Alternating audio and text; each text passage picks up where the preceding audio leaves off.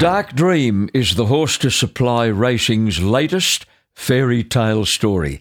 In less than seven months, the steely grey gelding has gone from a Moruya maiden to a Group 1 Queensland Derby, and he just happened to pick up a Group 3 rough habit plate along the way. His background is now well documented. His dam, Buchanan Girl, was purchased for $800 by two lucky girls, Mary Jane Basson and Jessica Wilson. Dark Dream's yearling full sister was killed by a lightning strike when the mare was in foal to Arlington. And when Buchanan Girl had a colt foal in 2013, she was immediately sent back to Dark Dream sire, All American. And now, had the ill fated yearling filly not been such a terrific type, Dark Dream may not even be on the planet. In the Derby last Saturday, he was ridden positively by Tim Clark, and he simply outstayed Heavenly Thought to win with real authority. It gave Kerry Parker his first Group 1 winner as a trainer. Kerry's been battling laryngitis all weekend, but showing the same tenacity as Dark Dream, he's decided to go ahead with the interview. Well, mate, you've had half a dozen placings at Group 1 level, but the monkey at last is off your back. Yeah, absolutely thrilled, John. Uh, finally be get into that group of Group 1 trainer. With more to come, believe me. Ah, thank you. Now, Kerry, let's look at the Derby in review. Putting your race day nerves aside, and every trainer uh, gets a few of those, you must have been pretty confident in the run just watching the race.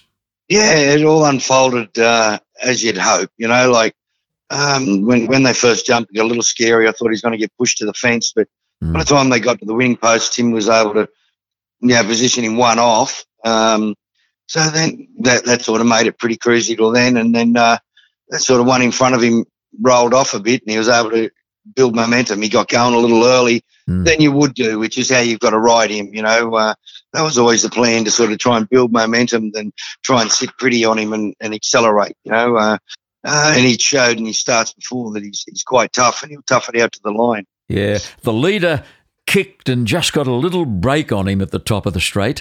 Took him a few strides to wind up and gather momentum, but right on the line, he looked like he could have gone around again. Yeah, he was holding him. He sort of put that neck on him, probably about 60, 70 to go. And uh, uh, from there, I, I, don't think he was going to get past him, you know. But uh, no. um, like you say, the, the, as they come around the turn, it, it, probably grabbed a good length and a half, two lengths railing up where we went. Out and around. Um, and it did look like it had sort of kicked, you know. And uh, But uh, to his credit, Dark, Dark Dream just dug in and fought all the way to the line. He had a few detractors carry after the rough habit plate. But those detractors wouldn't have realised that he lost a shoe in the run and a bit of foot went with it. Yeah, no, exactly. It had um, uh, ripped, ripped a fair bit, fair bit of hoof away uh, when he when, when the shoe come off. Like sometimes I'll pull a shoe off and it'll come off nice and easy and clean, you know, and you can just sort of nail them back on. But mm. um, for this bloke, he'd, he'd, lost a fair bit of wall where the nails go. So um, after that, we had sort of had to wait a couple of days and then Equilox him up, which is yeah. you know, re- rebuild his foot. Um, and then from there, uh, away we went. For people who don't realise uh, what this product does, Equilox, it's been around forever. It's a very strong resin. It sets in about seven or eight minutes and can be used to repair a quarter crack or even rebuild the wall of a hoof. You can file it, you can shape it, you can put a nail through it, and uh, it's just like the real McCoy. And I don't know how trainers would get on without it, Kerry. Oh no, it's been a blessing. You know, uh, as the old saying is, know, no feet, no horse. But um, you know, without things like that, you, you, I would have really struggled. He raced a bit too hard, didn't he, in the rough habit plate?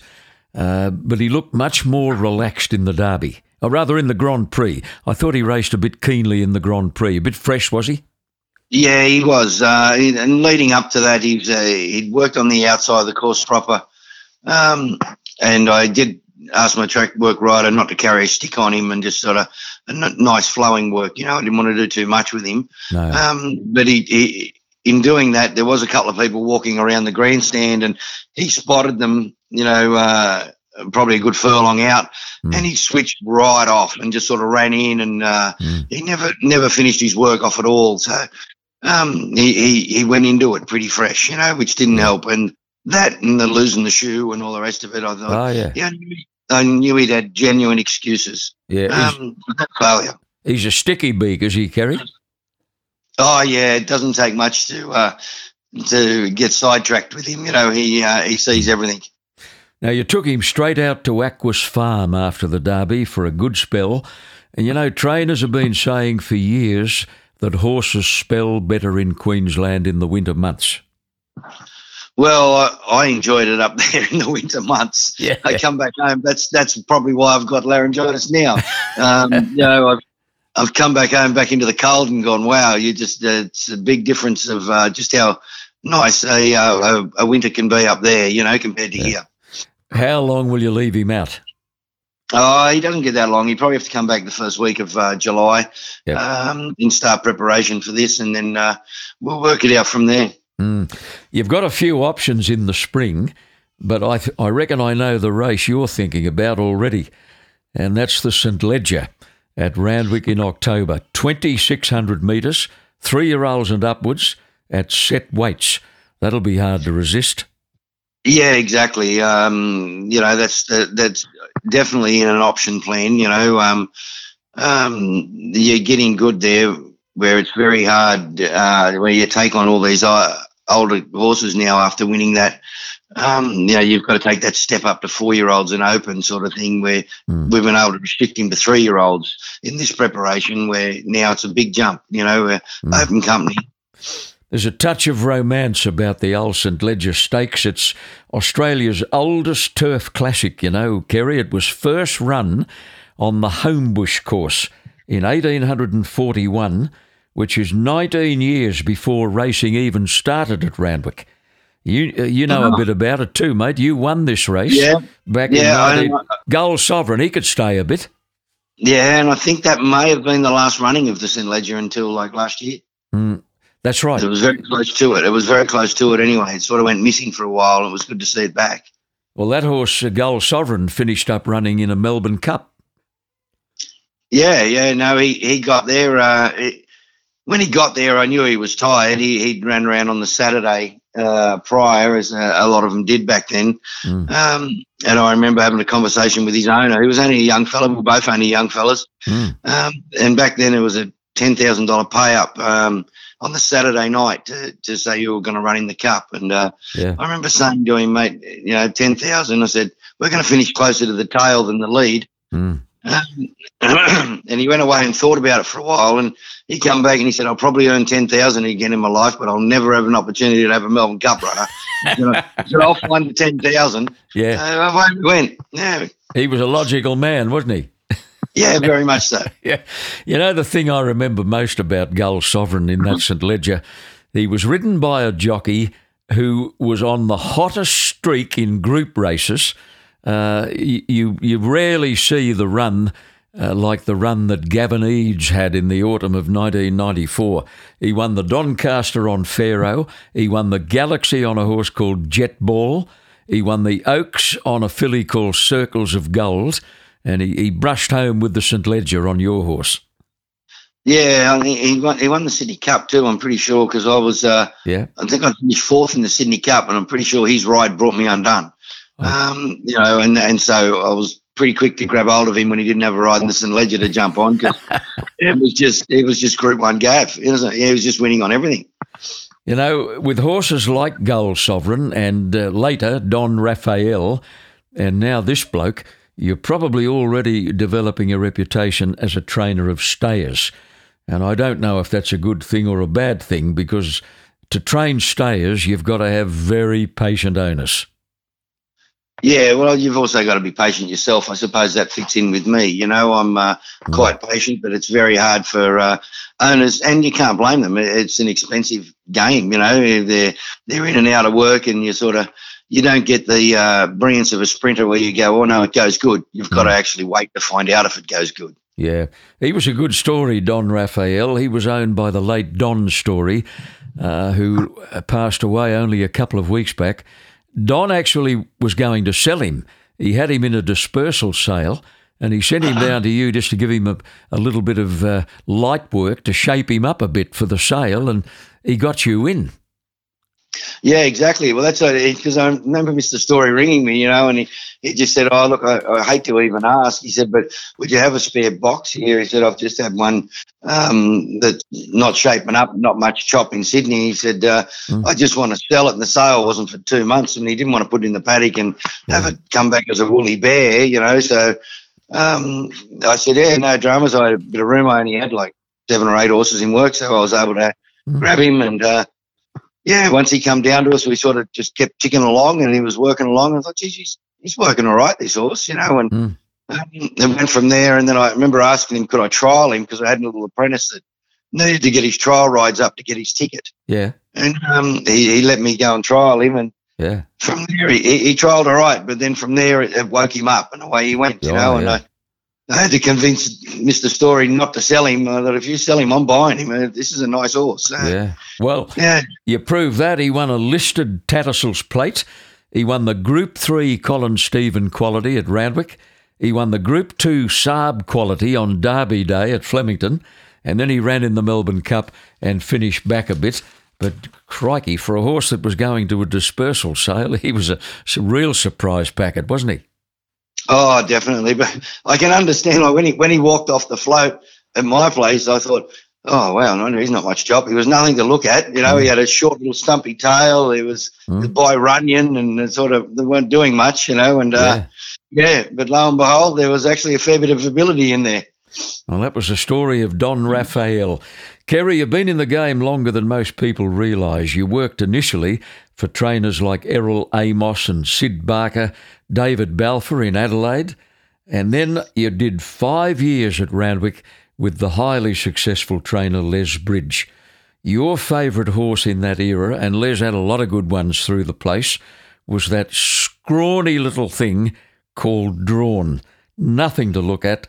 A three time Group 1 winner. He was tall enough. I, I remember looking at him out there one day with a TV camera, and I thought, You're tall enough but wasn't he lightly framed? He always raced in a breastplate. Yeah, yeah, there wasn't a lot of him, um, and he was very quick on his feet. Like I remember, I, I rode in track work every day, and I reckon through his career he would have dropped me ten times. Is that right? He was very quick. He'd whip on a dime, you know. Mm. Um, but uh, he just had a terrific will to win. You know, he was he mm. just he, he, could gallop, and he just had a terrific will to win. Mm. Well, Les Bridge thought enough of you to let you take him to Melbourne for the Caulfield Guineas, Group 1. Jimmy Cassidy hadn't been in business long here in Sydney. He rode him, and I can remember watching the race in the broadcast box at Rose Hill. I'll never forget it. He stormed down the outside. Crikey, he hit the line that day. Yeah, yeah, exactly. Um, especially around Caulfield, you know, like uh, you come from last and just really let down. Um, but even like he, you know, like you say, he's a three-time Group One winner um, you know, not easy to do. No, oh, he's a great little horse, drawn by Star Shower, who was a highly infertile stallion. He didn't get many foals. No, I remember that. I think uh, Les Bridge at the time had had two of them. I think we had another one. Uh, oh, the name escapes me now. Magic Shower or something. She was a mm. she was a mare that uh, she won a few Saturday races too. And uh, mm. I remember thinking, geez, they, they didn't get many, but the old boss definitely had a way with them. Yeah, well, they could gallop. Now, eventually, you worked your way to Kembla Grange as a track work rider for your old mate David Vandyke. And here we are, Kerry Parker, nearly 30 years later, you're still at Kembla Grange. And you took yeah, out, exactly. You love the place. You took out your own license in 1991. Yeah, I, I, came down here to help uh, Dave out. I said to him, I'll come down for a couple of months because this was just as actually drawn retired. Yeah. Um, he just retired, and I went, "Yeah, I could do with the change. I'll come down and help you out for a couple of months to ride work." Yeah. Um, and of course, that couple of months has turned into thirty years. I'm still in. yeah. Well, it must be a, a, a, very good place to train horses. I mean, you wouldn't still be there thirty years later. Uh, no, I mean, if you had the opportunity place. to come to Randwick, would you consider it, or, or are you staying put? Uh, it'd want to be a good opportunity. You know, I think uh, I love the lifestyle here too, down here on the what we call the leisure coast. Mm. You know, um, uh, it's a beautiful place of the world to live. So uh, no, it suits me fine. It's um, it's not far from uh, any of the metropolitan tracks, or Yep. you know, you know, I've got Goulburn and uh, Nowra and uh, Canberra. It's easy access to most tracks. Yeah. Kerry, the horse you talk about with great affection was Brilliant Light. He won an Ajax Stakes, he won a Royal Palmer, he ran third to Rangirangdoo in the Doncaster and had a torrid run in the race. He always had a little nagging foot problem and it got the better of him eventually. Yeah, exa- exactly. He's um he's what I'd say was the best horse I've sort of saddled up for myself. You know, um, Mm. he was the only horse that I thought, oh, this could be Cox Plate bound. You know, like Mm. you don't get too many in your stable that uh, you think are that good. And uh, Mm. he did also win um, a provincial horse of the year, which was quite a proud moment for us too. You know, Mhm. like um, but uh, no, he had he had plenty of ability and um, yeah, really really nice animal. He was quite. I think the reason I like him so much is he, he's quite switched on. He really communicated with you. Yeah, that's great, isn't it? And, and not Yeah. all that common either. No, no, that's for sure. It's the mark of a special horse, I, I, I'm sure. Yeah, yeah. I wonder if Winx switches on like that and communicates. Uh, I'm sure the guys that handle her know her inside out. Kerry, you, you've, your team usually numbers around 20, sometimes more, sometimes less, but you like to keep it around that mark because it enables you to be hands on.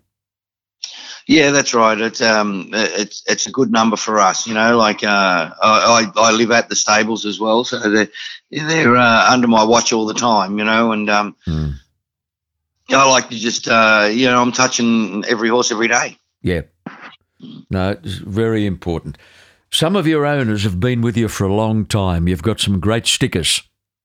Oh, very much so. You know, uh, like um, in this game, it's a hard game to survive, and without them, I wouldn't have. You know, like they're Hmm. they've been good stickers with me, and they they keep jumping into another horse to keep going, and um, Yep. uh, yeah, like I say, without them, there's no way I would have survived. You know, like it, uh, it's a hard grind game, and uh, it's very hard to find one that can gallop. But you know, along the way, we've been lucky enough to have something to keep us our, our name in there, I suppose, and Yep. and do its job.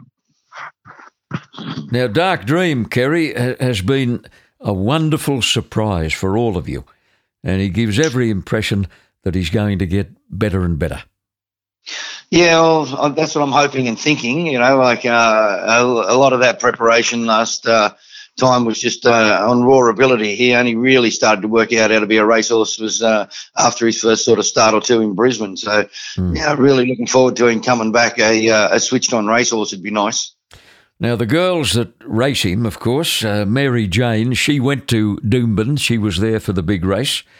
Yep. Jessica, however, elected to go to Randwick instead. But yeah, she went there to uh, cheer on um, Red Dream in the Stayers Cup. exactly. Well, you'd know by now, though. How did they behave themselves? Did they uh, handle the big moment with style and distinction? Oh, I'm sure there's a few tears shed, um, but uh, all in all, no, over the moon. You know, like pretty hard to beat that. You know, like uh, So- to, to breed one, you know, to breed one and and rear it and watch it sort of develop and um, and just you know to end up with a Group One now, that's just phenomenal. You know, yeah. Yeah, that's yeah, great. pretty much. Well, let's hope he enjoys the sun on his back up there at Aquis Farm because he won't be there long. You'll have to get him back in if he's going to run in the St Leger Stakes at Randwick in October. Kerry, you're away and rolling, mate. As I said earlier, the monkey's off your back. It's full steam ahead from here on in. You've done a remarkable job up to this point in time, and I know that your best days are ahead of you, just like Dark Dream. No, thank you very much, John. Absolutely wonderful. And I know you've been battling with the voice right through the interview. In fact, when you first got out of bed this morning, you couldn't talk at all. So I'm very, No. very privileged that you elected to go through with it. Thanks very much, Kerry. Well, mate, it's all about you. You were you were there calling races when you were in worse state than me. So, you know, like if I can't talk to you on the phone, there's something wrong. Thanks, mate. Talk soon. No worries. Thanks, John. Bye. Kerry Parker.